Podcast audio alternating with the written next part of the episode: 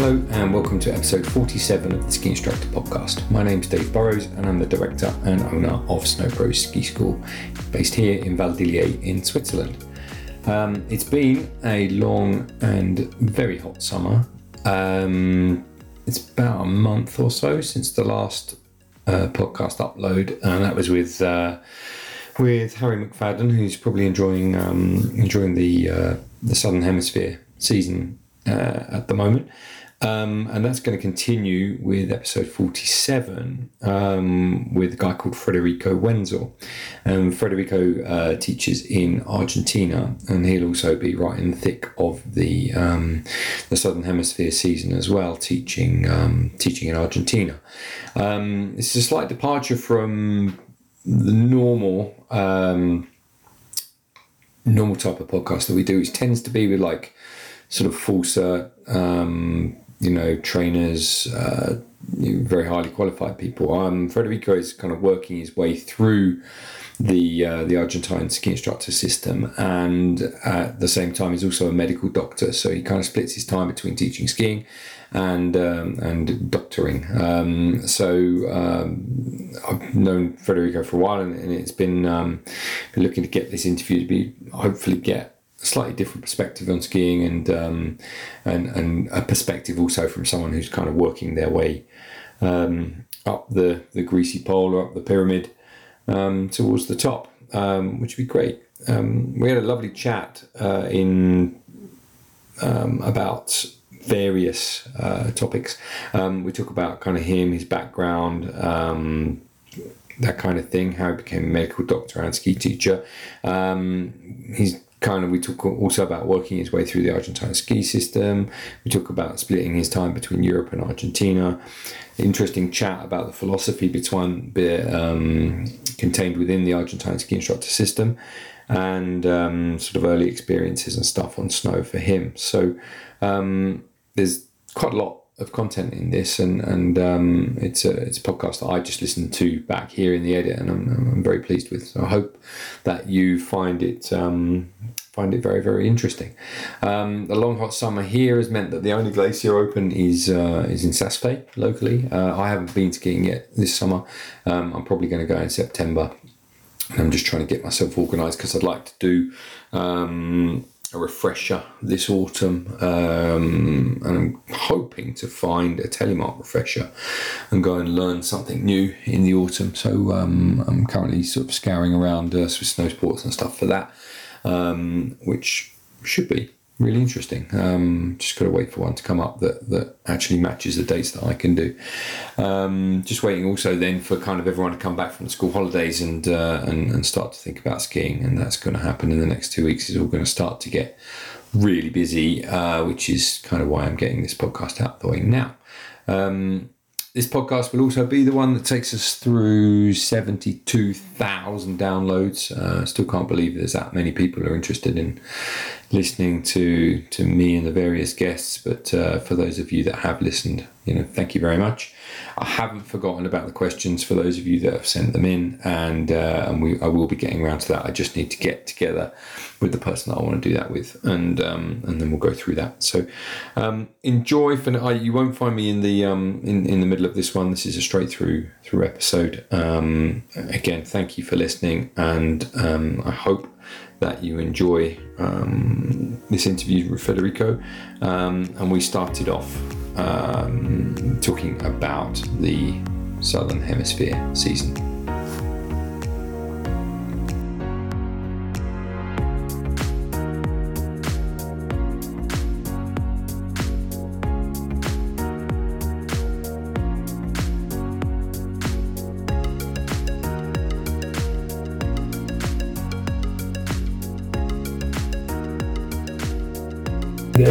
It's, it's I, I always get up at six thirty, seven, so I'm, I'm pretty much used to it. So good.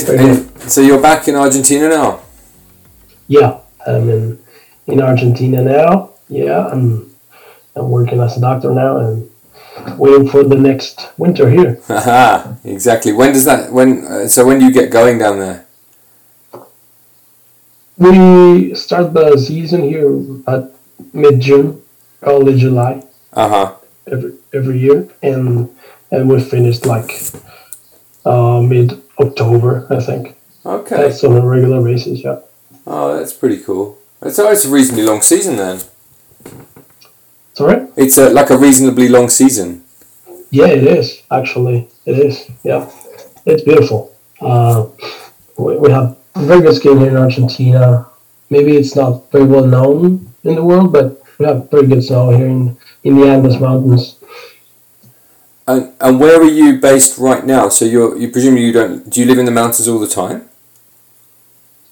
Yeah, I'm based on a city called El Bolsón.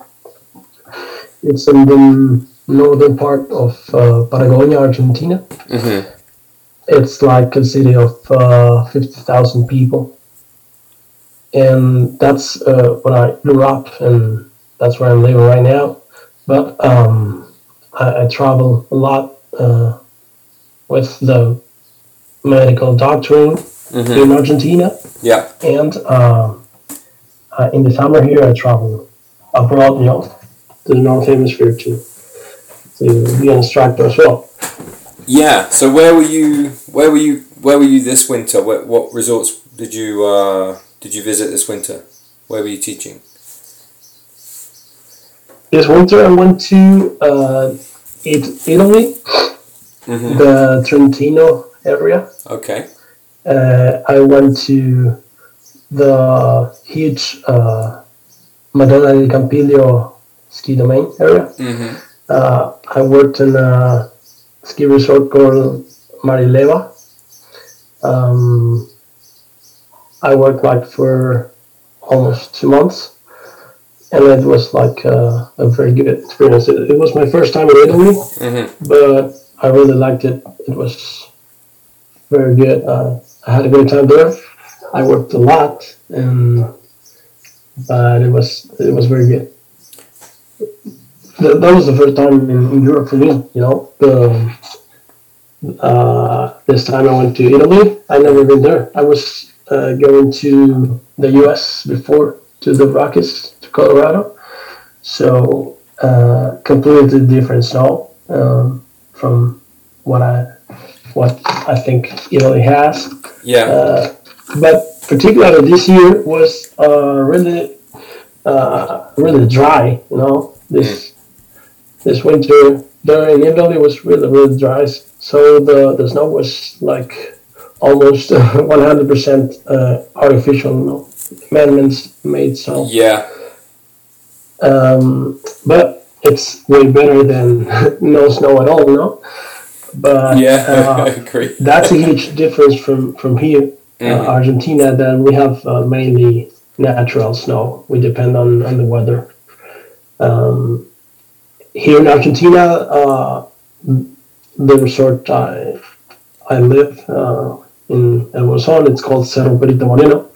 Uh, the snow, it's like um, kind of uh, a little bit wet and heavy snow. So it's a very good uh, surface for, for racing Yeah. and carving. Um, but we don't have that uh, dry, uh, light powder there, for example, in, in the Rockies, no, in, the, in Colorado, in the US. Yeah, this is what I was going to ask you about. So, so um, you know, with regards to kind of the, the differences in snow and how that affects the different movements and stuff that you make. How, how do you find US skiing compared to, to Argentine or, or European skiing? What's your like?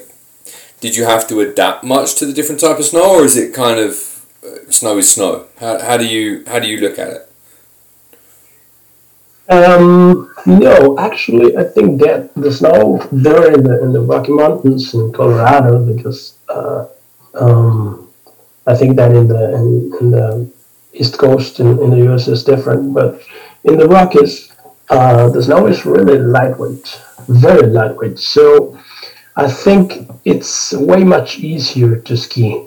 You know, Mm-hmm. um, we were doing like um, off-piste skiing with uh, slalom race FIS skis Mm-hmm. and like nothing you know it was like really easy because the snow is really lightweight, so you can be deep in the snow and you can turn and, and rotate the skis easy enough, you know. Mm-hmm. Uh, the heavier the snow, the the more you need to to float above, you know. Yeah. So you need another tool like an, an off-piste and backcountry ski. Mm-hmm. But uh, I think that the the quality of snow they have in the Rockies is the best I've, I've ever had. I Mm. think that's um, so. But for on-piste skiing, um, I think it's a little bit softer if you really want to push it. You know. Yeah. Um, so it doesn't so- support. It doesn't support such kind of extreme pressures and extreme edge angles. Yeah, right. Yeah, I think that's you have to be a little bit more careful, you know, because you cannot like commit one hundred percent to to um, big edge angle, you know, hit dragon and all that stuff. Yeah. Well, Uh, because you end up a going through the surface. But uh, I prefer that kind of snow in, in the overall, you know, because the the off piste is just amazing. Yeah. Yeah. No, I've heard of this, and, and every now and then in the Alps you get um, you get a day like that where the off piste is fluffy and light, and it's uh, you know to, to a large extent it's temperature dependent. So where we are here in the Portes du Soleil, the snow when the snow falls, it falls quite humid. So when you are skiing off piste, it's heavy, and you have to make certain movements, like you say, to get your skis to float um, or you know use a slightly wider ski in order to get up on top of it. It's not that kind of you know amazing stuff that just sort of when you you ski through it, it just sort of floats away. You know that's a that's that comes rarely to this part of the Alps. Um, Yeah, but I guess they have that there. It's quite yeah. famous for it. Argentina is the same. What the Argentina has the same kind of uh, humid snow, or like this light fluffy stuff that you get in the Rockies. You said, No, it's the kind of the, the humid snow. yeah, like the Uh, European kind of snow. I mean, particularly here in the Lakes District area, Mhm. uh, Neuquén, Rio Negro, you know, Cerro Catedral, Bariloche, Cerro Chapelco in San Martin de los Andes. And we're uh, next to big lakes and, and the sea, actually, so Uh-huh. the snow is kind of humid, yeah. Okay. Oh, cool. Um, all right. Well, then let's let's have a chat. Um, carry on. I'm, I've kind of already started recording, so I'm not um, I'm not going to do the whole big introduction thing. But I'd, I'd like to know kind of more about you, how you ended up skiing, because you've got quite an interesting kind of backstory. So maybe you can tell us how you ended up being doctor and ski instructor. Yeah, of course, of course. Um, well, I was born in, Buenos Aires, actually, Mhm. uh, but when I was like uh, three years old, and we were living there in the, the big city of Buenos Aires, uh, my father uh, was robbed while at work, and after that, he kind of uh, decided that um, their family should live in uh, yeah, in, in a quieter place, you know, leave Buenos Aires, the, the mess of Buenos Aires, Yeah, yeah. uh, in order to, to raise the, the children in a more quiet place. Okay. So he had like uh, two options to start a, a chainsaw service store. Uh huh. Uh, one option was in the northernmost part of Argentina with uh, like very hot weather, weather all year round Yeah. And uh, of course no mountains and, and no snow at all. And the second option was uh, a little town called El Bolson in the, in the south of Argentina, uh, with a lot of mountains and regular snow in the winters. Huh? So thankfully, Yeah, I was gonna say we nearly missed chose out. the on latter. yeah. he chose the latter, Yeah. so we went uh, down there, and I always tell him, "Thank you, thank you, Dad, for, for your choice because I don't know what I what I would be doing if I'm not I, I wouldn't be an instructor, you know. Yeah. So, Yeah. um, I grew up in this small town in the northwest part of uh, Patagonia. hmm It's lying on a, on a on a valley beside the Andes mountain range. Um, and I started skiing maybe a bit late at 14 years old. Um, Okay. Maybe a bit late if uh, your goal is to achieve high in the sport, you know. Yeah, yeah, that's when I started, and I took a big detour as well. So it's kind of, yeah, I hear you. Yeah. But anyway, um, the thing is that, uh, that that was an option for me. You know, uh, skiing was and, and still is quite expensive. So my family uh, couldn't afford it uh, earlier in my in my childhood. So when the possibility kind of arrived for us, uh, thanks to my parents' uninterrupted hard work, uh, we were just like uh, three siblings about the same age. hmm Um, but my friends could only uh, send us skiing just one at a time. So I asked uh, my brother and sister if they, they were interested in learning to ski. And at that time, uh, because now they are both skiers, but at that time they said, no, no, you go ahead. You're like, come on, go. Uh-huh. Uh, but what I think is that they they actually were interested in learning to ski, but they kind of uh, yeah saw my level of excitement to learn to ski, so that I think that they agreed to Yeah, let me nice. pursue my dream. You know, Yeah. so Oh, that's cool. I have to I have to thank them as well. Yeah. Um, and so I started skiing like completely by by my own, actually. Mhm. Um, the ski resort, the Cerro Perito Moreno, he was like um, at that time pretty small, and it had almost uh, no beginners area. It was like um, just a really short, like 30 meters long hmm uh, green piste, but it was more, cl- yeah, it was green and bluish slope, Yeah. um, and that was it for beginners. So um, because the next run in the in the progression was a very long black rated slope. Okay. Uh, yeah, wh- where the grooming was almost non-existent. So- Yeah, yeah, yeah. that was the the the, the available terrain uh, at that time, you know, because now Cerro Perito Moreno is way much larger. Yeah. Um, so I remember I I started with a friend of mine.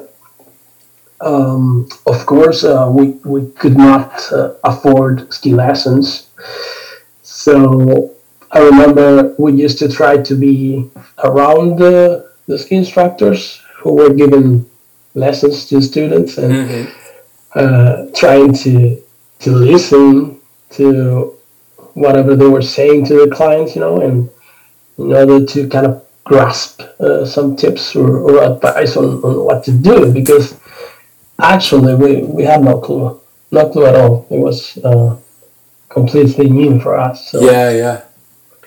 So the thing is that we did uh, just three days by our own on that uh, short uh, intermediate slope. Uh huh. And the fourth day we went straight up to the top of the black rock. it was like just uh, insane. Uh, I mean, we, we carried in, uh, some courage, but uh, I mean, zero technique. Yeah. Zero, nothing.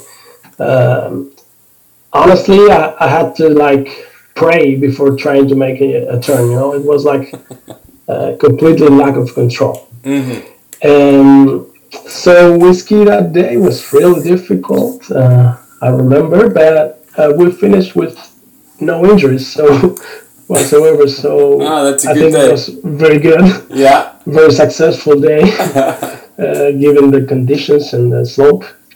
yeah. But you know, the skiing wasn't there; it just just wasn't there.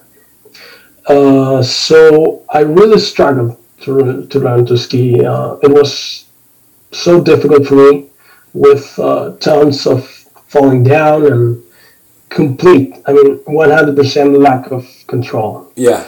Um, it was so hard that I thought, you know, maybe I should just skiing is not for me. Maybe I should stop. Hmm Um, but I don't know something. Uh, yeah, something inside me told me like you know just keep going, you know, keep pushing. Um, so I did. I kept trying, uh, and the skiing like ten days or so per season. Uh huh. And you know, I improved a bit, but the technique really wasn't there mm. yet. So, I mean, all the errors, all the mistakes there are in, in skiing, all of them were present on, on my skiing. Um, I mean, I, I could go down the mountain on skis, but that's not skiing, you know? Yeah. Um, so I did that for a couple of years, skiing like 10 days or so per season. And after that, at 17 years old, I had to move uh, to, to start college, you know? Yeah. I had to move uh, 2,000 kilometers away okay. to a big city near Buenos Aires that it's called La Plata. Okay. Uh, in order to start uh, medical school. And those years were with just three to five days only yeah. a year of skiing, you know. Uh, but they were like three days uh, very efficient ones, you know. I remember at that time, uh, internet was like really growing up fast, and ski technique blog posts uh, and videos mm-hmm. were uh, kind of my favorite free time activity. You know. Yeah. And I started to study and and learn a lot uh, of correct ski technique, but it was just in my head, you know, just the theory. yeah. Um, I could only try to apply on on the slopes that knowledge for just about three to five days a year, and that was it.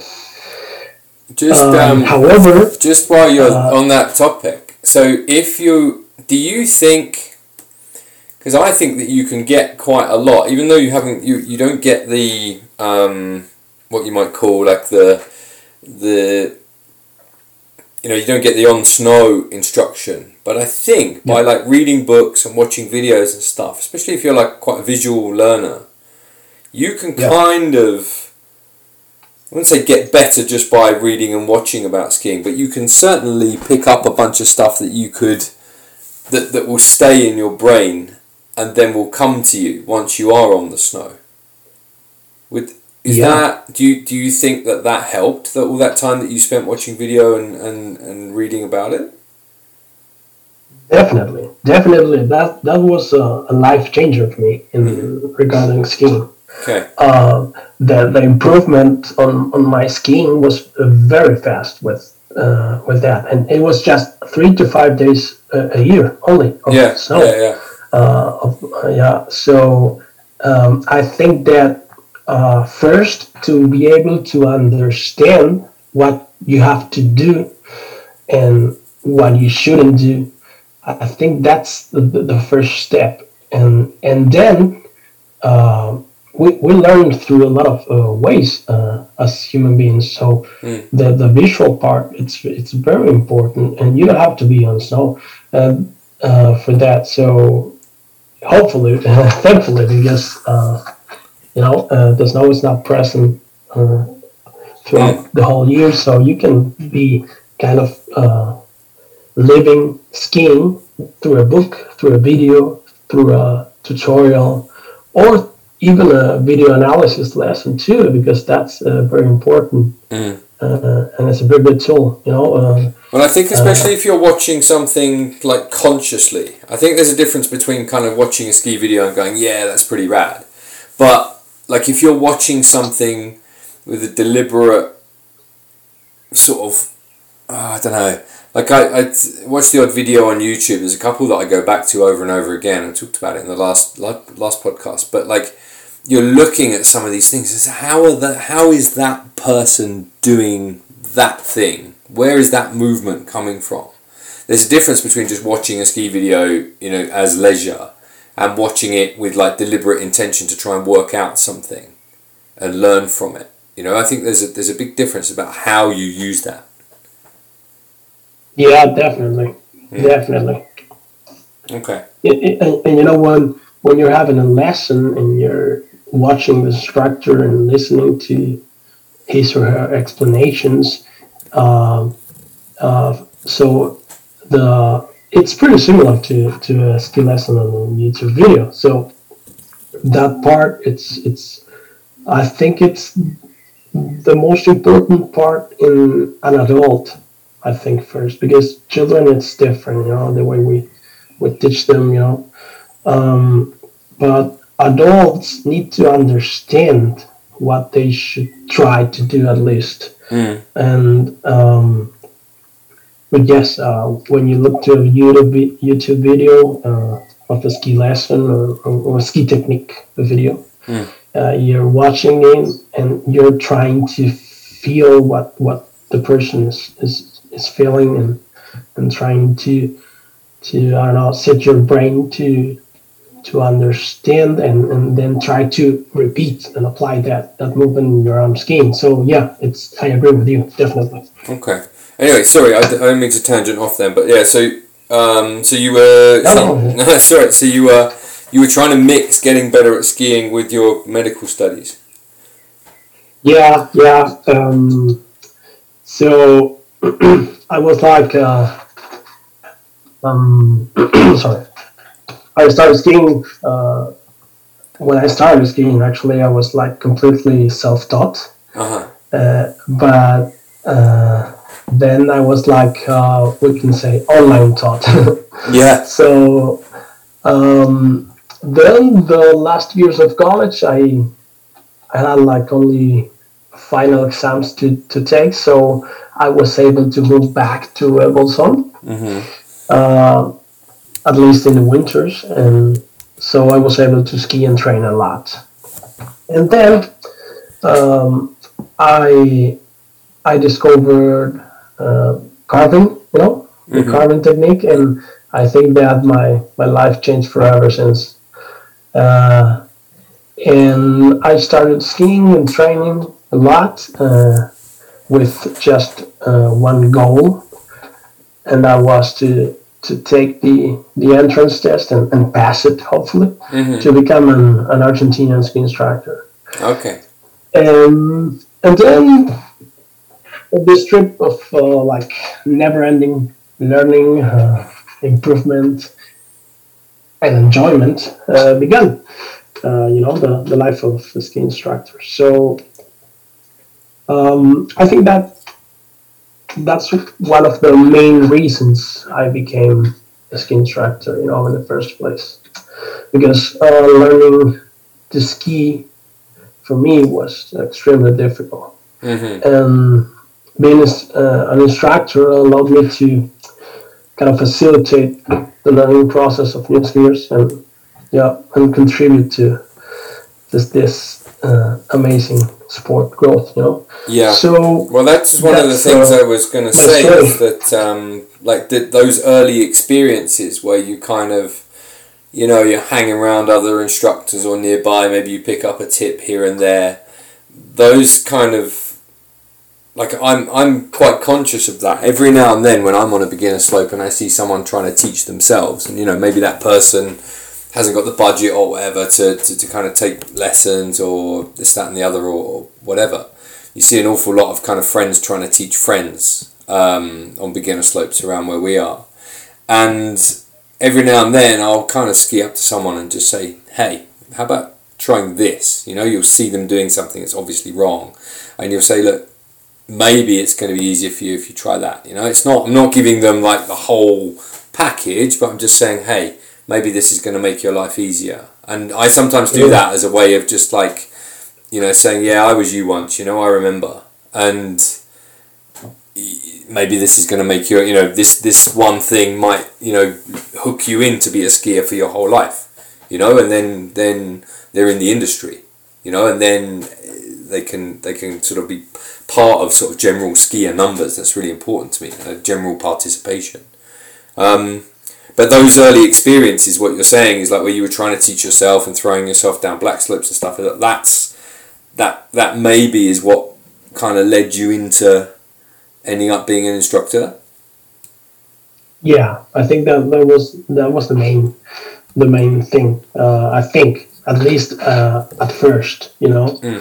But uh, uh, then I discovered this this beautiful world of in, of instructor of instructoring throughout the world, you know, traveling and and working on a on, on, on a mountain like on a daily basis. And it's like yeah, it's better than than you know in medical office in, in the hospital, you know, Mhm. the medical room. So um, but yeah, definitely. I do the same. You know, I, when when I'm in the beginner slope and I see a lot of people trying to to to learn by themselves and they have a hard time, I, I always try to help a little bit. You know, I, I don't give a free lesson, of course, but I Mm. just some tips to to really uh, change uh, the way they're or, or yeah, they're they're the, the time they're they're having there because they're having a bad time actually. So Mm. just one two tips so they can uh, they can change you know the, the, the at least increase the level of enjoyment they, they have it because uh, I think that that's the key you know the the first lesson the first two lessons are are key in, in, in the, the development of a, of a skier you know. It, Mm. it's like a huge wall at first for for everyone I think. Uh, and once you get past that wall, uh, then it becomes easier, you know. But uh, anyway, I Well, think that on- uh, there's Sorry. uh, Uh, tons of intermediate uh, Yeah. skiers in, in the world, and and uh, I think that well, it said that uh, only ten percent of skiers uh, are able to carve a turn, you know mhm. only 10% of all skiers in the world. So, and that's what got me, you know, the Yeah. carving. Yeah, yeah, the feeling. I think right? that uh, uh, the, the levels of skiers before you can carve a turn, it's just steps in the progression, but just to get to the, the carving level, I think on uh, at least on, on piste uh, skiing, you know. Mm. So it's a shame that 90% of the skiers of the world uh, could not feel this incredible feeling and sensations that came with carving, Mm. that come. So um, I think that uh, when most of the skiers, when they can, you know, ski the whole mountain, you know, all the pistes, Mm. uh, they like kind of uh, stop trying to to get better and better, you know.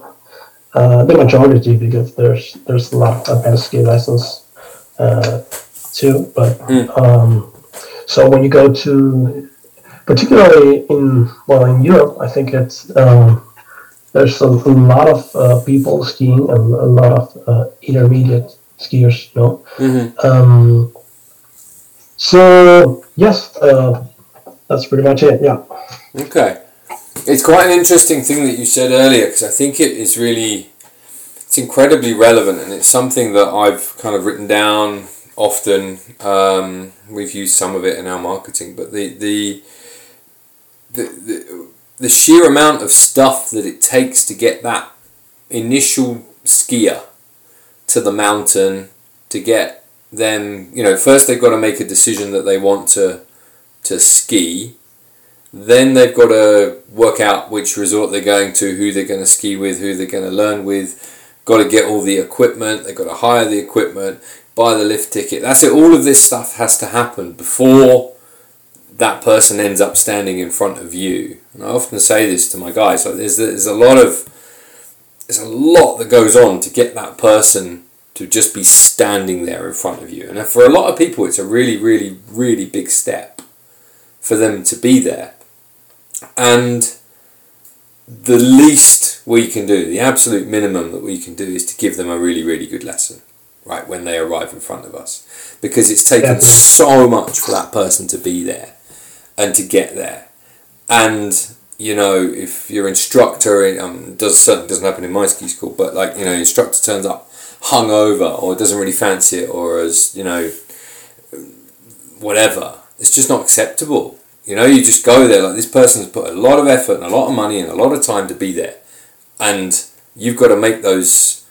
Well, every lesson, but those especially those initial lessons, you've got to get like the magic to happen quite quickly because you've got to get them to understand why so many people are doing this thing that we all love. You know? Yeah, definitely. Yeah, I completely agree. I, I think that um, the the effort uh, um, a skier has to make in order to to to be skiing, you know, Yeah, it's, yeah. it's huge. It's It huge. is. So they deserve the best for, for an instructor, of course. Yeah, skiing is one of those sports, you know, that comes with a lot of equipment and a lot of stuff. You know, the stupid boots and skis and the poles and all the stuff. And like, I don't know, I used to play cricket back in England when I used to live there. And that's also another sport that's got like a lot of stuff. You know, you end up carrying this massive bag with you. And golf's the same, you know, you've got all this stuff. And, you know, it's, it's a real hassle to go skiing. You know, you, you're not, you need a big car to put all your things in. And like I say, like it's just it's a big effort for people to get there, and, and we as instructors should remember that. You know, I really Yeah. feel strongly about that. Yeah, definitely, definitely. You know, uh, when you when you f- you start to ski, um, it's really uncomfortable. It's true, and I always tell my clients, uh, it's true, and uh, that's the way you should feel right now. At first, it feels really uncomfortable, really difficult. Uh, but trust me, it's gonna get better, way much better. So, um, because it's true, you know, boots are rigid, heavy, skis are heavy. Uh, you, you have a hard time trying to move yourself and, and not falling down. Uh, but that's the way it is, you know. Um, then when, when you get to a, a level where you have control of yourself, you can make a turns and brake whatever you want. Then it st- starts like a path of uh, never-ending enjoyment. And the better you ski, the more control you have. Yeah, and, easier it uh, becomes. the, the more pitches you can Yeah. you can do, and, and you, you you're not gonna stop enjoying and uh, in, in, in this like sport. Never, you know. Um, so, but it's important to know and let the, the, the students know that it's really difficult at first. It's really I, I don't mean difficult. It's really uncomfortable at first. It's really Mm. like uh, mm, yeah different to Yeah, what yeah, you're used like to. alien, so, you know. Yeah, but but it's beautiful, you know. Sliding down the mountain on a pair of skis, just like I don't know, it's the, this is the the most best. uh, uh, similar feeling to, to freedom that I've ever had. So Yeah, um, Yeah. it's yeah, you, you should keep trying, and and the first one or two lessons are key. Uh, uh, so you can you can uh, uh, learn to ski faster, of course, but safer as Mhm. well.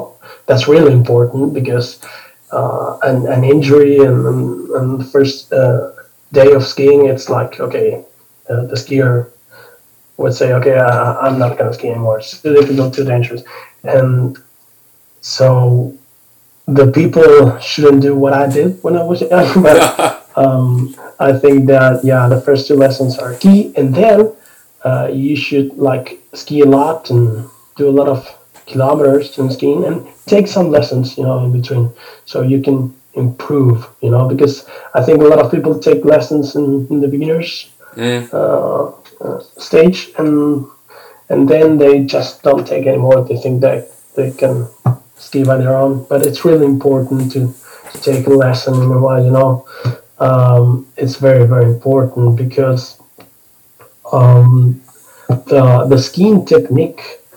Um, I think it's uh, it's yeah, it's kind of like a, a cornerstone in, in in your enjoyment. I think. know. So the more you ski, the, the better you ski, uh, the the more you enjoy. It's definitely just as simple as that. yeah, So if you want to uh, enjoy more, uh, uh, you should try to go a little uh, step further. You know. hmm Yeah, I'm with you. There, is, that is a thing apparently in snowboarding. Like the, the, you see this often. You know, the guys that they learn how to snowboard, they turn left and right, and then they're gone. They in within snowboarding, there doesn't seem to be the same culture of taking lessons to perfect your technique.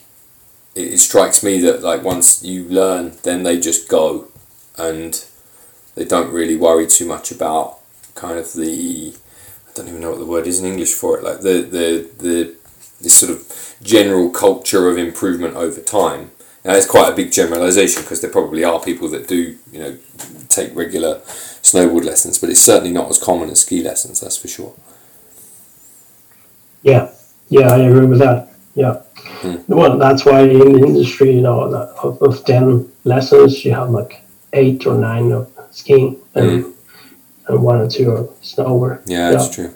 We're going to try and reinvent that this summer. I think we're going to launch like a sort of snowboarding section of my ski school, and um, good. yeah, just to kind of see where it goes. Really, it strikes me that it's underserved, and it's uh, there is a there is a certain section of of I still think snowboarding is quite cu- sort of counterculture. It's quite it's, it's got quite it, it can't be sold in the same way as skiing. Skiing is like you know it's different.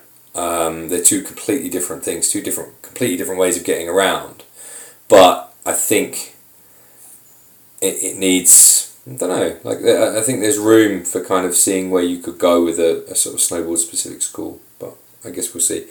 Um, what I was going to ask you though was that so then you you finished your medical studies and then at the same time you were roughly getting the entrance exams to go into the Argentine um, ski instructor system. What what does that look like? Like how did how was what was your journey through that system like? Well, um, you know, Argentina uh, Ski Instructor Association. It was founded in like uh, 1972. Mm-hmm. Yeah, if I'm correct. Um, it has its uh, like headquarters in, in the city of Bariloche. Mm-hmm. Um, it's a member of the ISIA Yeah. and and Interski as well. Um, you know, Argentina's ski instructor system has like five levels of instructor qualifications. Okay. Uh, when you finish level three, you become a fully certified instructor. Okay. And level four and level five are just postgraduate degrees, you know. Yeah. Um, level four is to become a demonstrator of the Argentinian Ski Instructors uh, Association technique. Mm-hmm. And level five is to become a professor, you know, and an instructor of instructors. Okay. Um, once you enter the academy uh, and take the level one course, you first have to pass an, an entrance an entrance exam Okay. of your own skiing. And this exam is pretty high level. Uh, you should be um, very advanced skier to in order to pass it. And also level three and level four. Level four have um, entrance exam as well to, to be able to, to take each one of the of the courses. you know? Okay. Yeah. Um, each level takes approximately uh, one year to get done. Mm-hmm. Uh, each level has more than 350 hours of, of classes Mhm. uh, between on snow and indoor classes, you know. Yeah. So they're, they're uh, uh, quite long uh, you Yeah. know, courses. Um, the each level uh, consists of like three main subjects or, or, or parts: uh, a technique or, or skiing part, Mhm. uh, a teaching part, and and the practice uh, part. It, that it's like uh, 120 hours of, of ski lessons, like an internship in, in a ski school. you know? Oh, okay. Yeah. With you. So uh, they are very good, um, and that's why I think that uh, the Argentinian instructors are very well uh, known in the world and, and recognized, and it's kind of uh, easy for us to, to get a job abroad. Yeah. Um, so uh, with level one and level two, uh, you can only work uh, in a ski school Uh huh. through a ski school. And with level three, uh, you can work as an independent Okay. instructor. Okay.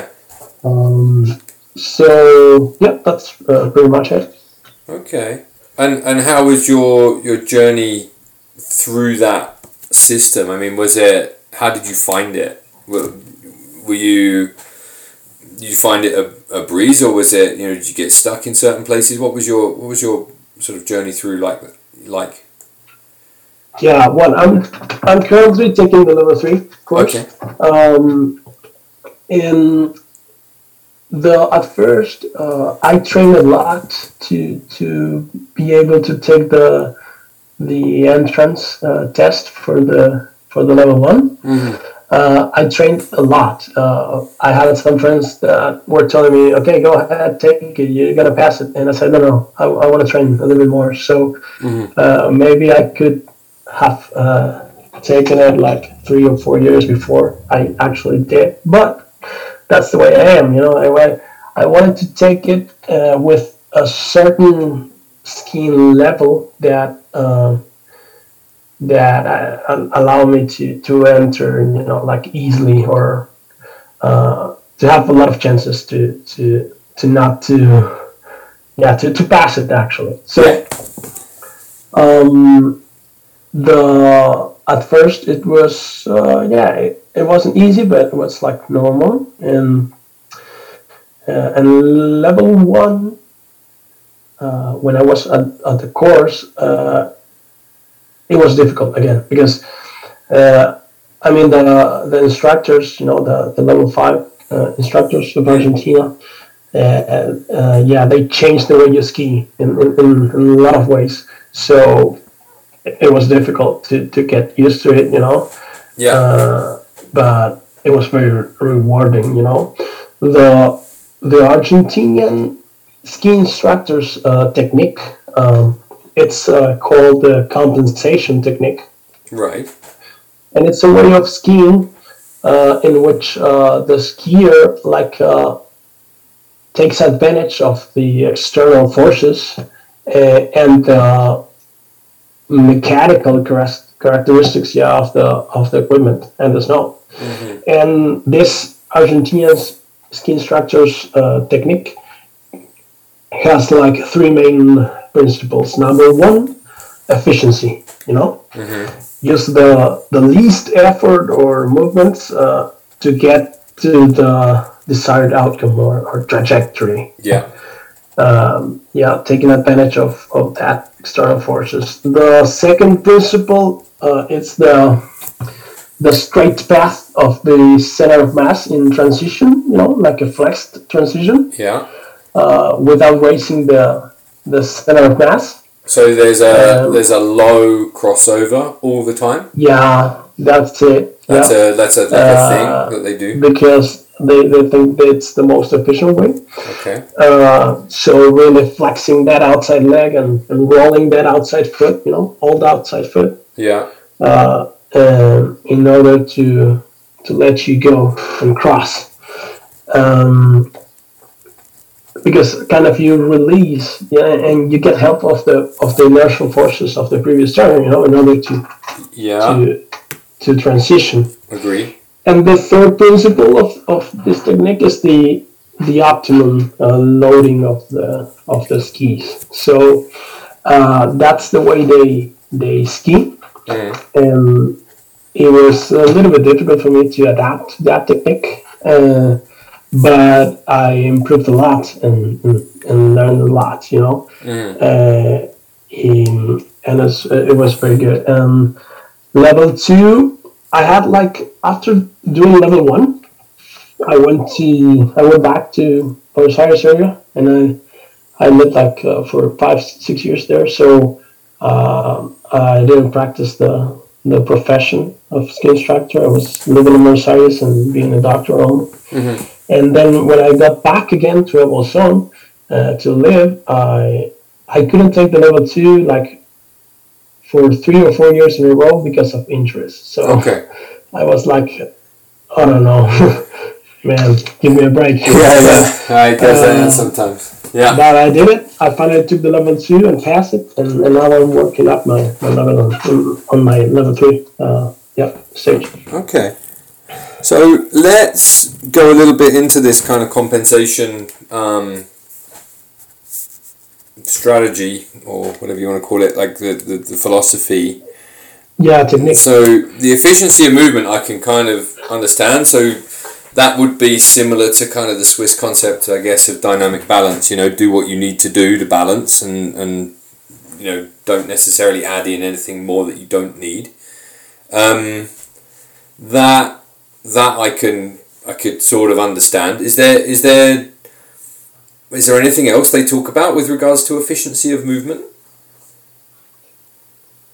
Uh, yeah, uh, the approach is um, to do the amount of uh, efforts uh, or the least amount of, of effort and movements uh, in order to get to that outcome, you know, to Mm. in order to if you want to do this, okay, do it with the most uh, efficiency, you Yeah. know, um, with the less work.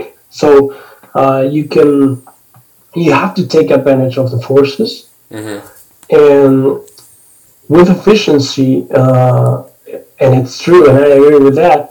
Uh, if you ski efficiently, you can ski more, you know, in Yeah. a way because Yeah. you get less tired Yeah. and you can ski a lot. Mhm. Uh, but uh, that's the Argentinian Ski Instructors Association technique. You know, uh, I think that when you ski, you can you can use uh, a few more tools. You know, Yeah. if you if, if, if, if you follow me, like um, I think that uh, it, I think it's very good that uh, countries have like uh, ski instructors uh, associations of different country has their own technique, Mhm. but I think that skiing it's uh, it's way more than that. You know, um, Mhm.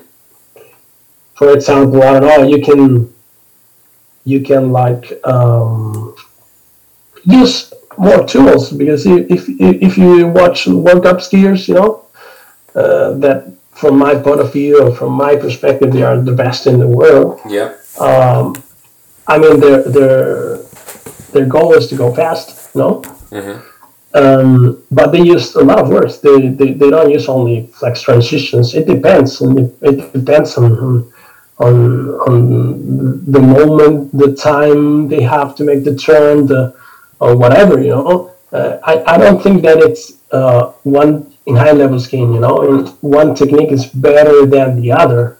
No, I, think agree that's they're Yeah, just yeah. like Yeah. tools. You know Yeah. uh, you should use all the tools you have, you know. So I think that uh, I was talking to a friend of mine, uh, another Argentinian instructor that's a little bit older than me, Mhm. uh, this uh, winter, and he told me, you know, um, like skiing or ski instructors association, uh, it's the, the only sport like, for example, uh, in tennis, it would be like uh, I don't know, the tennis uh, instructors association of I don't know France Mhm. would say, okay, we only play tennis using the slice shot. Mhm.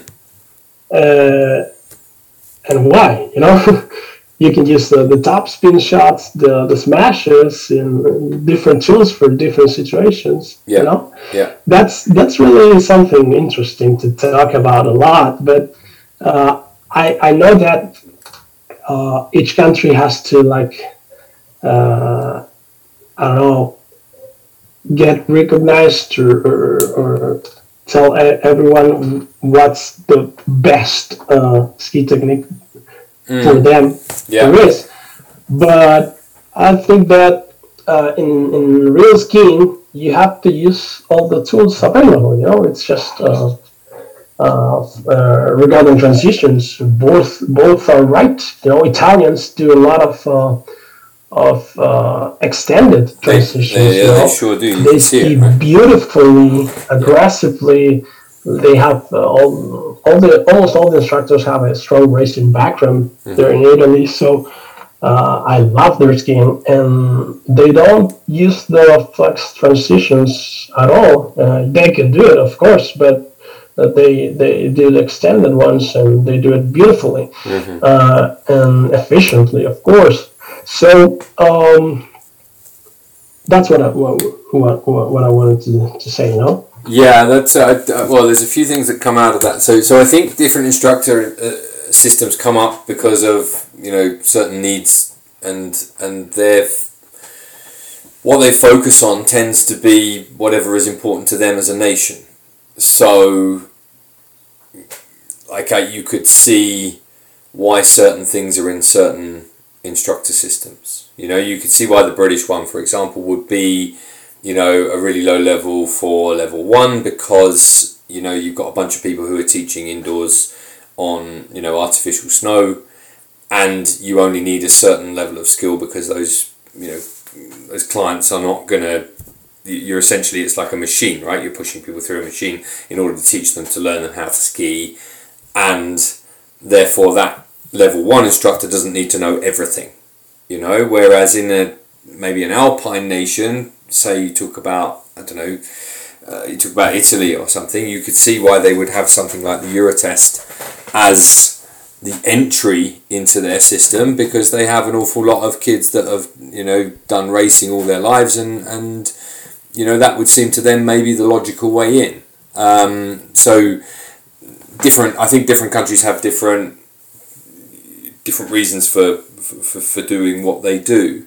Um, and then some of it is kind of stylistic, and I think some of it is just, you know, is just. Uh, it really struck me when reading through kind of the British and the Swiss textbooks. Is like, well, a lot of this is just people putting academic names and physics models and stuff on the top of what we already do on the mountain. So that you know that's what you get in the textbooks right? It's like models and this is the reason why this is happening. And it's just you've seen enough textbooks i imagine in your medical training as well to understand that it's just kind of academics putting labels on stuff. Um, so there is that as well. And and you know each, each nation does it differently and they do whatever works best for them i'm guessing. Um, with your regards to the comments about the World Cup, yeah, absolutely. I think the World Cup is, is kind of the most efficient form of movement that, that, that you can get. There's no one in there doing anything stylistically just for the sake of it. The guys in there are just doing whatever it is that they need to do in order to make the next gate. And so, in many ways, that's the purest form of skiing. Um, and I think we, if you talk back to, if you have a look back through some of these podcasts, listener, you'll hear me talking to John Olsen about the cross under move, and he was saying that the Italian, I think it was the Austrian, one of the Austrian national team coaches was saying to him that the cross under move is like a bit of a fast recovery move when you haven't got time to set the turn up properly. Um, Mm-hmm. As opposed, you know, because it gets the skis from one side to the other real fast, um, without without kind of losing any time. You know, if you're a bit late for a gate or something, that's when you'd use that. Um, Yeah. But I don't know. I don't know why they would. I'm confused as to why the Argentines would be interested in cross under as just a thing that they do, as opposed as opposed to like one tool in their armory. You know, one tool that they could use in any given situation.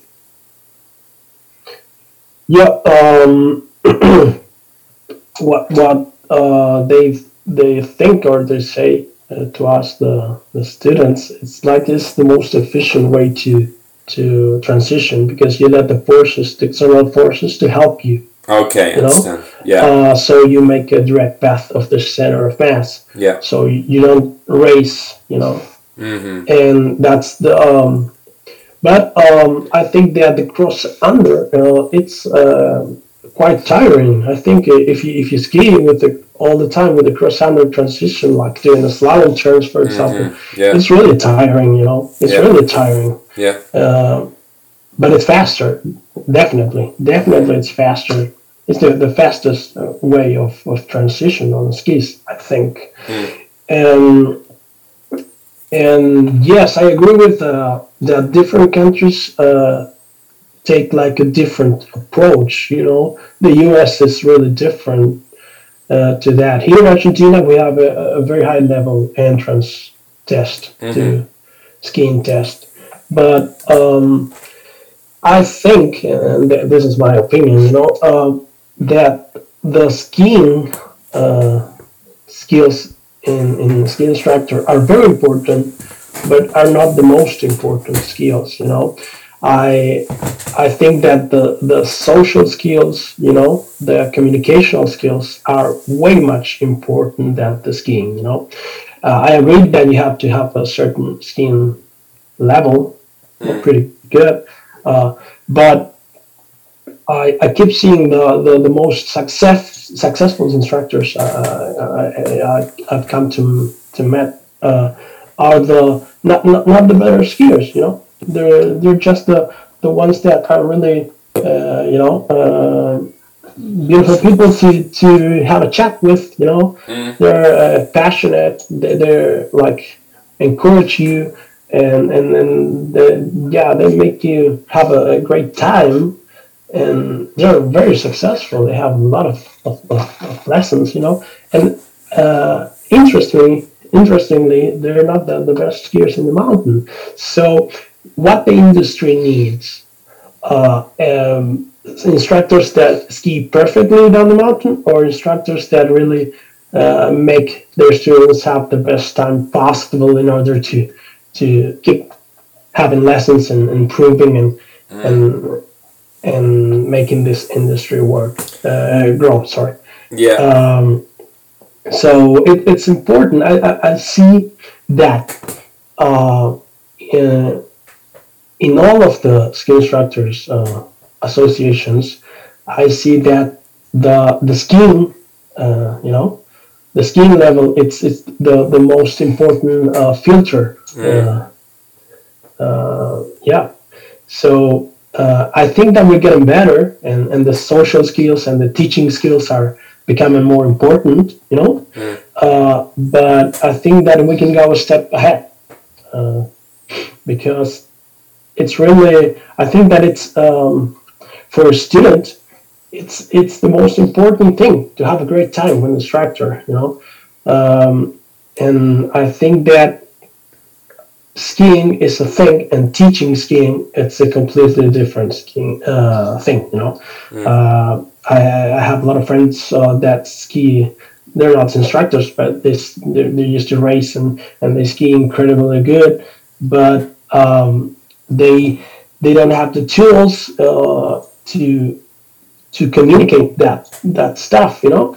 So um, that's what I think that uh, we have an I think in, in the world an improvement on that matter but we can still work on that because I think the ski instructors uh, uh, keep filtering instructors uh, for the on their skiing technique and not their uh, ski teaching ability. Know? Yeah, yeah. Well, I I think I've certainly I've talked about this before. It's something that. Um, something that I feel quite strongly enough in that in many instructor systems there isn't enough hours of kind of teaching experience required and there certainly isn't enough focus on teaching itself within the various modules that you have to go through when you go through the various levels. Um, I always remember when I'm speaking to my wife about golf, and she's like, she still talks about a golf lesson that she must have had, must have been a decade ago, like in Las Vegas somewhere. And she had the most great time with this golf, you know, guy who maybe gave her one or two tips, but apparently he was just like this funny, funny guy told all these jokes, you know, made her feel really good. And every time I hear that story, I'm kind of like, yeah, that's a real lesson. You know, that guy didn't fill his, le- you know, he didn't fill his session full of technical info and he wasn't desperate to kind of necessarily massively improve his client, but his client had a really, really good time to the point where she still talks about the lesson like a decade later, right?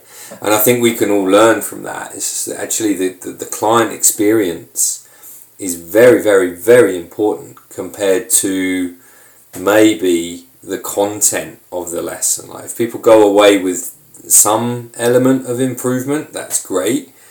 but I think the overall thing is that they have a good time. They feel made welcome.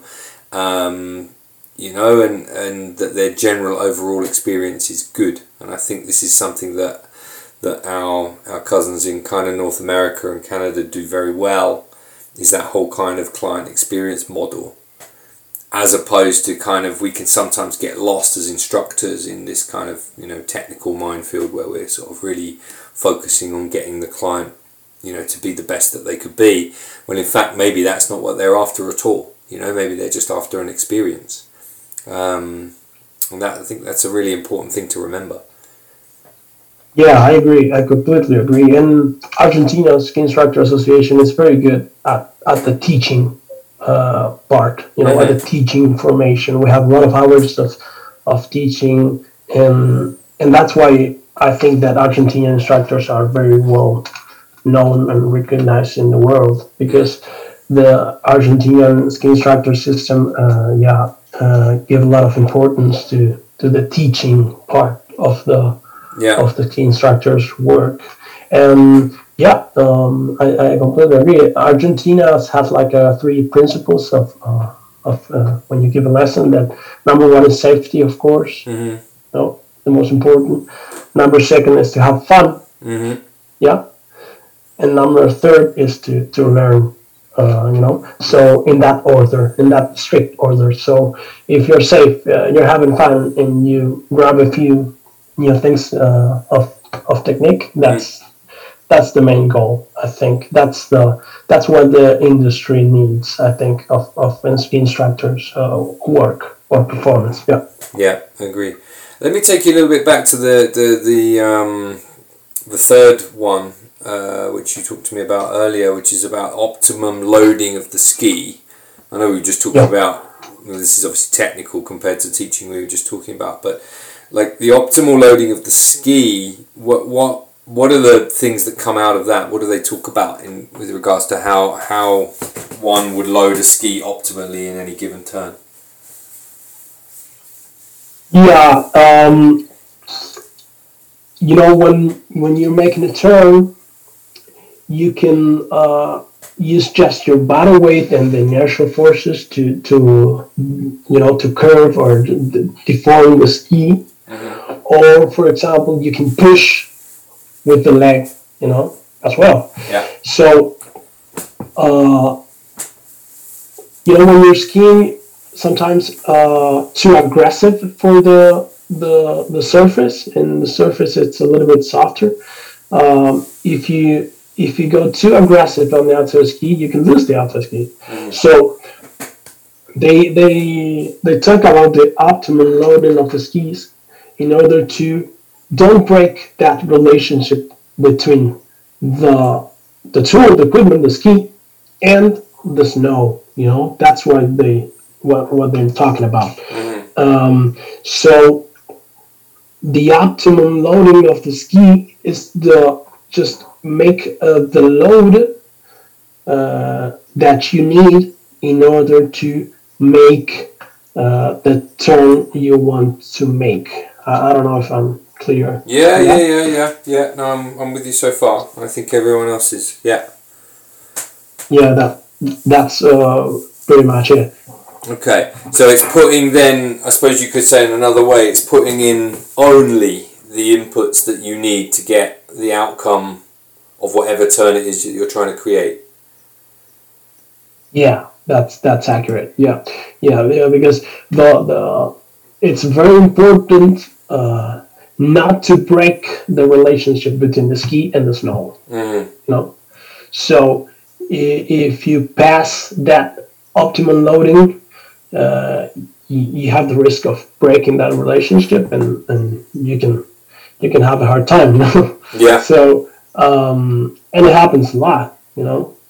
Uh, but like in every aspect of skiing, you know, for example, for after balance, it's a it's a beautiful topic that I love uh, to to to teach because skiing is a dynamic sport. You know, you, you you're not static, so uh, fore aft balance is not static. Uh, you have to commit and go forward at the beginning of the turn to really know that and engage that shovel of the of the new outside ski. But it's normal physically that during the turn you start to go back and you finish the turn with your weight just a little bit back, you know, most on on, on your heels, and, and that's that's normal and that's the way it goes. Uh, and you have to take advantage of that. And always, when you finish the turn, try to go forward again for the next one. But uh, fore aft balance is not a static; it's dynamic. Mm. Yeah, you cannot be at the front of the boot all the time, and you shouldn't. You know, uh, because if you are always forward, you know, the tails of the skis always uh, skid. Yeah. And Yeah. if you wanna if you wanna carve uh, do a very uh, performance uh, turn, you have to use the whole tool, the whole ski, the tip, the shovel, the middle, and the tail. And so a lot of students, uh, you know, are get a little bit sad because they say, "I'm back." Yeah, uh, uh, yeah, and that's normal at certain parts of the turn. You shouldn't be back all the time, but it's normal to be back at the at the end of the turn and even in the transition. If you take a look at Marcel Hirscher, uh, the best skier of all time from my point of view, Yeah, I agree. uh, yeah. and you watch him skiing, uh, his transitions are very well known and, and world recognized as the seated in the toilet transition because he's back. He's really back. But what does he do? He gets forward and and he really is centered in, in the fall line. That it for me it's the the the most important part of the of the skiing turn. You know what happens in the fall line. Um, so he's able to really go forward and be centered when you when he applies all the pressure to the skis that it's in the fall line. So um, so okay, I, I think I I I went a little, bit. Um, No, it's all right. One of the things I was going to say about that actually was um, is a bit of a tangent, but it's something that I hadn't finished off from a previous podcast. So, so I'm this winter I experimented with. Um, thanks to Phil Brown for this, but th- I experimented with some um, two things. So one was moving myself forward and backwards along the ski with the binding. So you know, moving myself anywhere in some skis almost up to I think I went eight mil forward. Um, so I talked to Phil Brown about this, but I also talked to uh, what's his name, Tom Gellie about this, uh, who was also experimenting with similar things.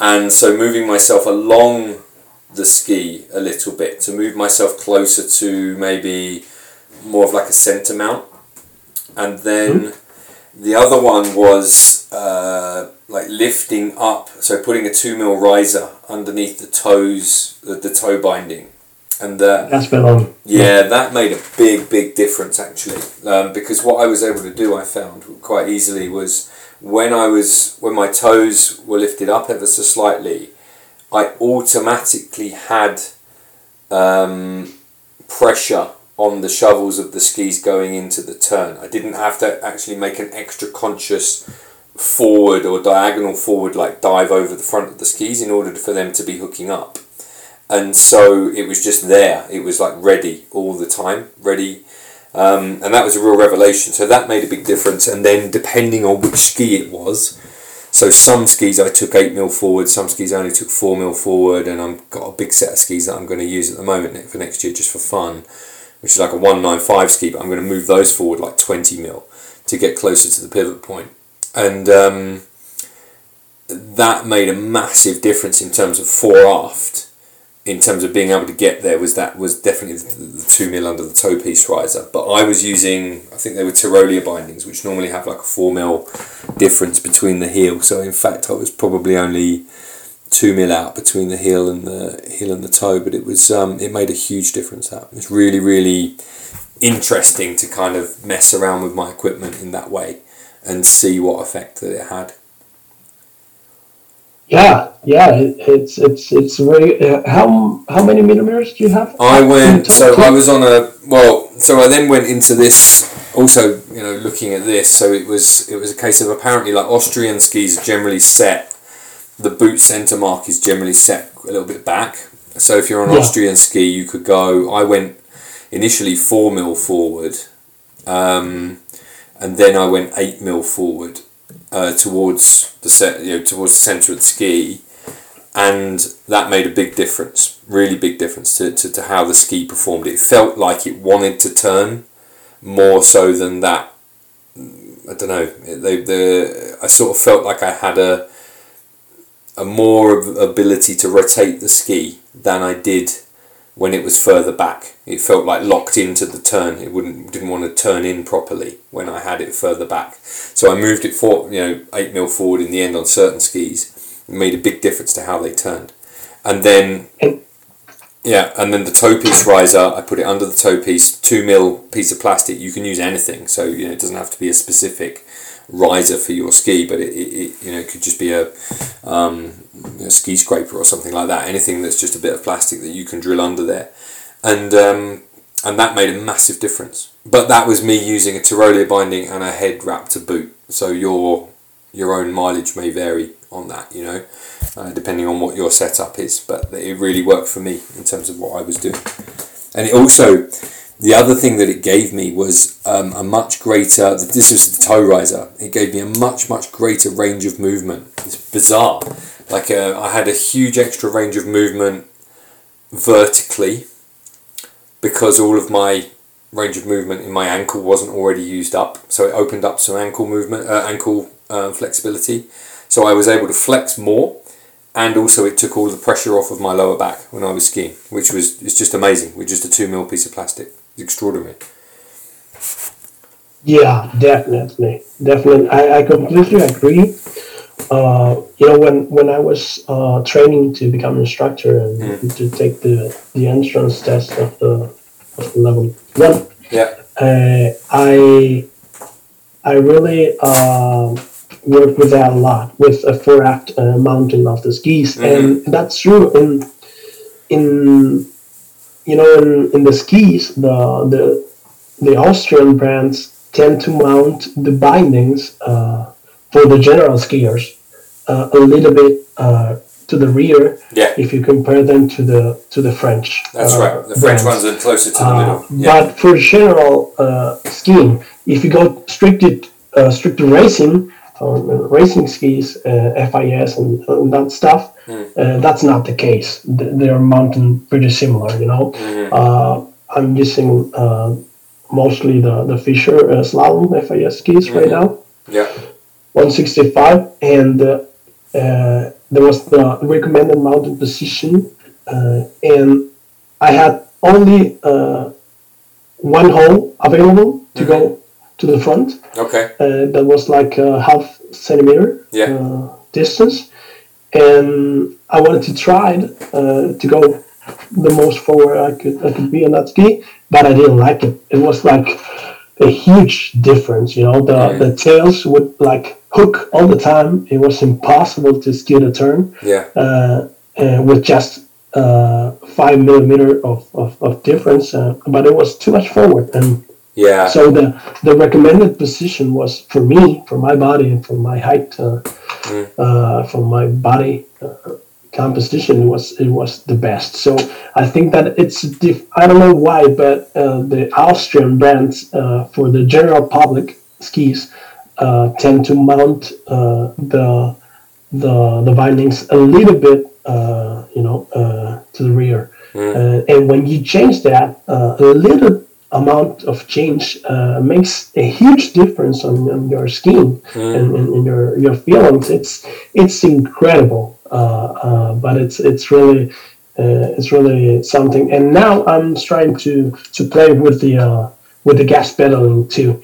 Um, I'm almost flat on my on my um, on my bindings right now. Mm-hmm. Um, the not the ramp angle of, of, of the boot because the boot has just one ramp angle uh, also, but on the bindings I'm uh, I think it's called the delta angle. I'm flat, Yeah. um, but um, I want to try to to gas pedal a little bit because uh, I've seen a lot of uh, uh, ski racers they had some gas pedaling on their slalom skis. Um, uh, some French guys that I work with, uh, they have uh, almost four millimeters of, gas pedal. It was a lot. Yeah. But um, I think it, it depends a little bit on, on your your body, your technique. But I think that's really something. It's really something interesting to to play. You know, uh, because it uh, that small changes, two millimeters up in the top, can make a huge difference in skiing. Uh, so that's something that skiing has only. You know that uh, also. Sorry that um, the equipment is so much important. Uh, uh, so that you have to you have to try different things because uh, I don't know forward lean in the boots. It's a very important aspect because uh, you you can uh, have a good time with the right amount of forward lean, or you can feel like always in the back seat and, and impossible to load the the shovel of the skis. Uh, and the difference, it's just the degrees of forward lean that uh, you definitely have to uh, play around with. You know, it's uh, it's a trial and error, I think, because all everybody you know have different body, uh, and you have to try. You know, go a little bit forward, go a little, a little bit backwards. Just try, experiment. I think uh, that's very very important. You know, I I I don't go uh, to the mountain to ski if if I don't have my rear spoilers on my liners of my boots, for Yeah. example. You know, Yeah. uh, it's like day and night for me. So it's really important, and, and a lot of people, a lot of colleagues, don't, don't, don't even know what the rear spoiler is. You know, so they, they never tried it, uh, and so I agree with you 100%. It's very important to experiment and, and do a lot of trial and error with your equipment because the differences that it makes, it's they're, they're just huge. Yeah, you can also make big differences for your clients as well. I think I, I did I did some experimenting with a couple of our regular clients as well. You know, I've seen clients who's it's very obvious looking at their skis that they're mounted too far to the back and they can't get the ski to turn or whatever. And so I've said to that, you know, ask those people like, right, what we need to do here is just move the ski, move you along the ski a little bit, and it's made a huge difference to their ability to turn it. Um, absolutely huge. And so you can kind of mess around with this stuff. You know, there is there is technique fixes, but if, if they're if they're being blocked by their own equipment, that's something that we as instructors should have have you know a fairly decent knowledge about, or certainly we should have a curiosity about it if we're taking our job seriously. You know, a ski isn't just a ski. You know, there's there's so many variables that people can have. Um, you know, within their own equipment setup or how they're built or how their body is. You know, like this, it's not as simple as saying you need to stand like this and turn like this. It's it's there's, there's more to it than that. Yeah, I completely agree. It's Yeah. very important, Yeah. and and particularly on, on ski boots, you know, the, the most important piece of, of ski gear we have. Mm. You know, uh, the, here they, they always say that a good skier can ski well with uh, with uh, just every ski, but not with, with, with any boot. Yeah, well that's true. Yeah, yeah. I if you put myself on a on a I don't know two two numbers uh, you know uh, bigger or larger boot uh, I, I can barely ski you know so yeah, yeah. um, it's it's very important and and and the beginners uh, we tr- tend to like uh, put all the effort in regarding ski boots in, in the in the comfort and but um, we don't have to go you know too loose because the the control you know uh, one of the cornerstones on my skiing was when I when I finally got uh, a race plug uh, boot you know Mhm. uh, the level of, of control that I that I got was amazing. It was a completely different sport for me. You know, I, I got my boots done with uh, uh, a very world-renowned uh, boot fitter uh, that it's called Jim Lindsay from Aspen, Colorado, Uh-huh. and uh, he did my, my boots, and we, we went straight to the race plug boot, uh, 140 line, uh, and it was amazing. You know, just insane the difference. You know, it was a different sport for me. You know, yeah, and so um, equipment in skiing is really important. So you have to to pay a lot of attention to to it. Yeah. Yeah, it's funny that, isn't it? When you get like, because what that does actually is it sends you down like a bit of a rabbit hole because you think, well, if these boots made such a huge difference, what's the next piece of like equipment that that I can change that's going to make this even better? And then you just never stop. It's like you don't know kind of what you don't know.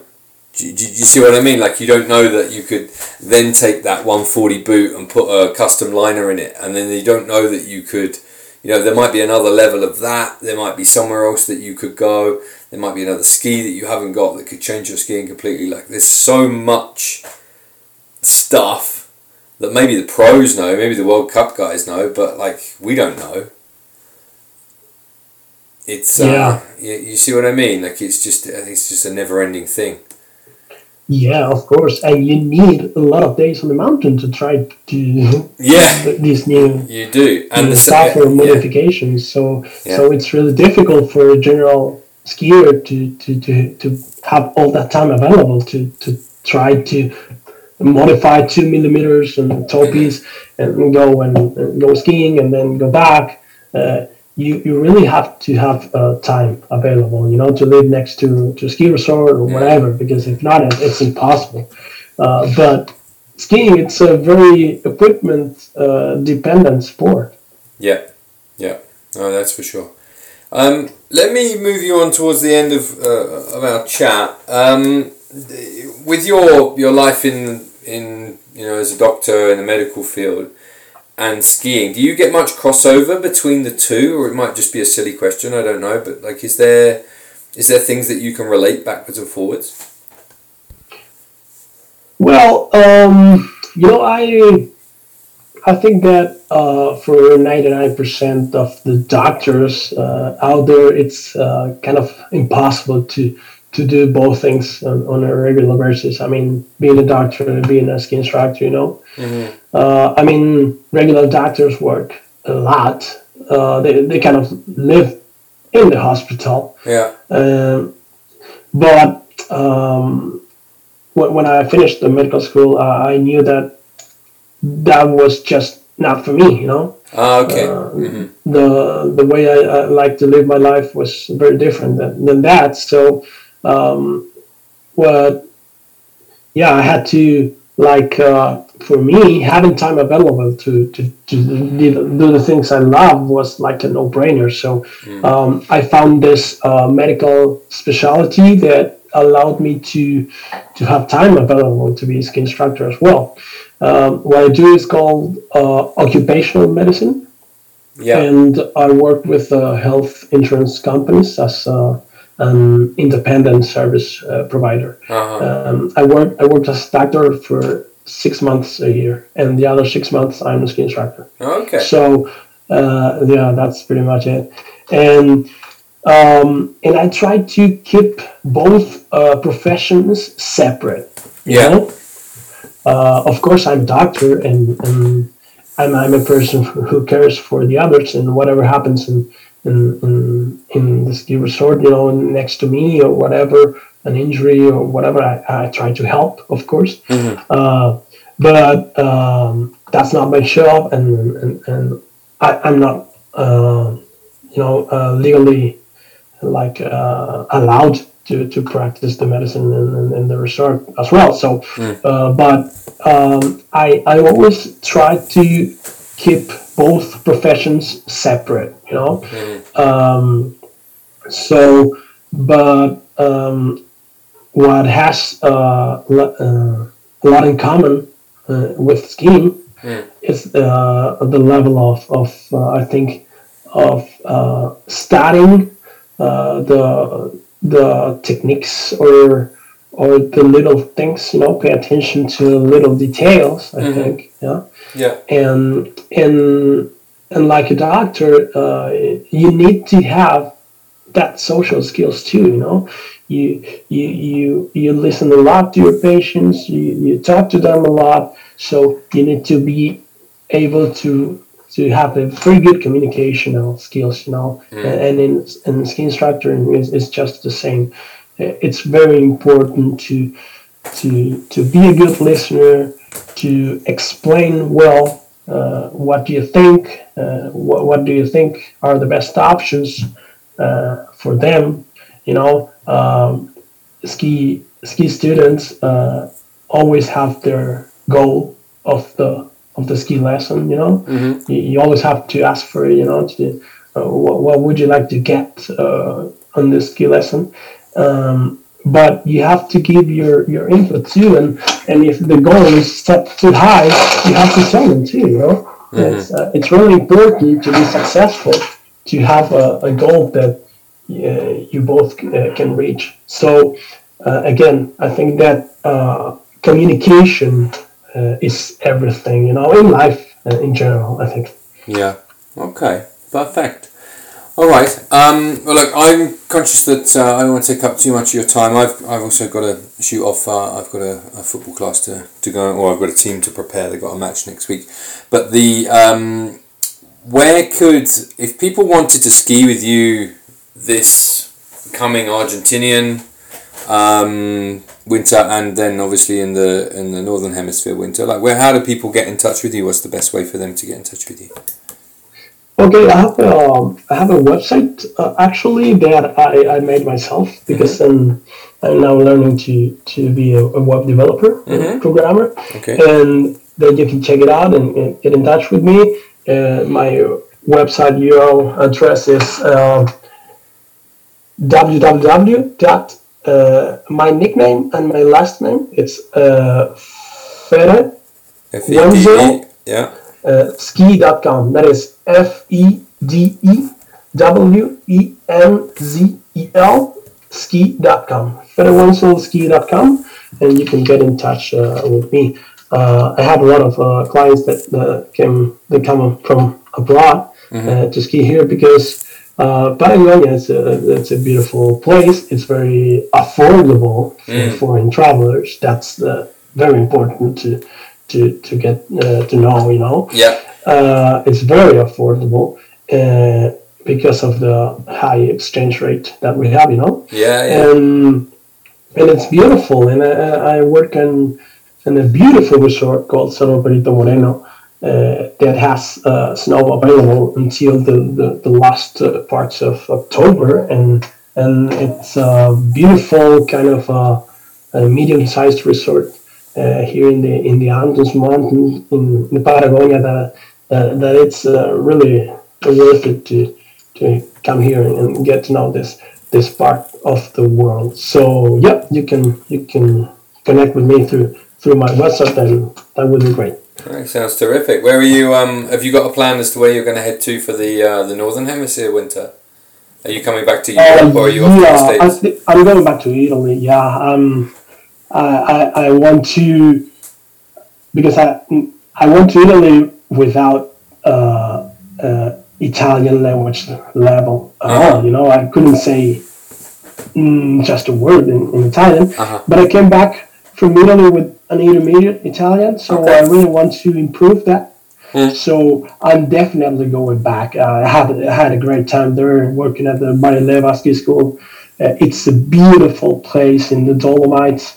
Uh, the people, it's just great. Uh, you know, the director, uh, the the the secretaries, the my colleagues. It, it was a, a, a beautiful experience. So I'm really gonna go back, and then I don't know. I, I want to get to know you know as, as, as many ski resorts in the world as I, as I can. So um, maybe Switzerland too. That's a, a good possibility for another year too. I, I really want to go there. So um, I will keep moving for sure. Ah, that's cool, man. That's really cool. Hey, well, look, um, I'll, I'll put some, um, I'll put in the in, in the uh, the podcast notes your, your website address in case anybody wants to find you. And uh, I thank you so much for uh, taking the time to have a chat with me today. It's really cool. Okay, no, thank you very much, Dave. Uh, uh, I had a great time, really. I really appreciate this opportunity to talk about the Argentinian scheme. That that it's uh, for me, it's just like uh, everything, but in the world, it's not really uh, uh, uh, not uh, well known as I would love to. Um, uh, so, thank you very much. I had a great time, and talk to you soon.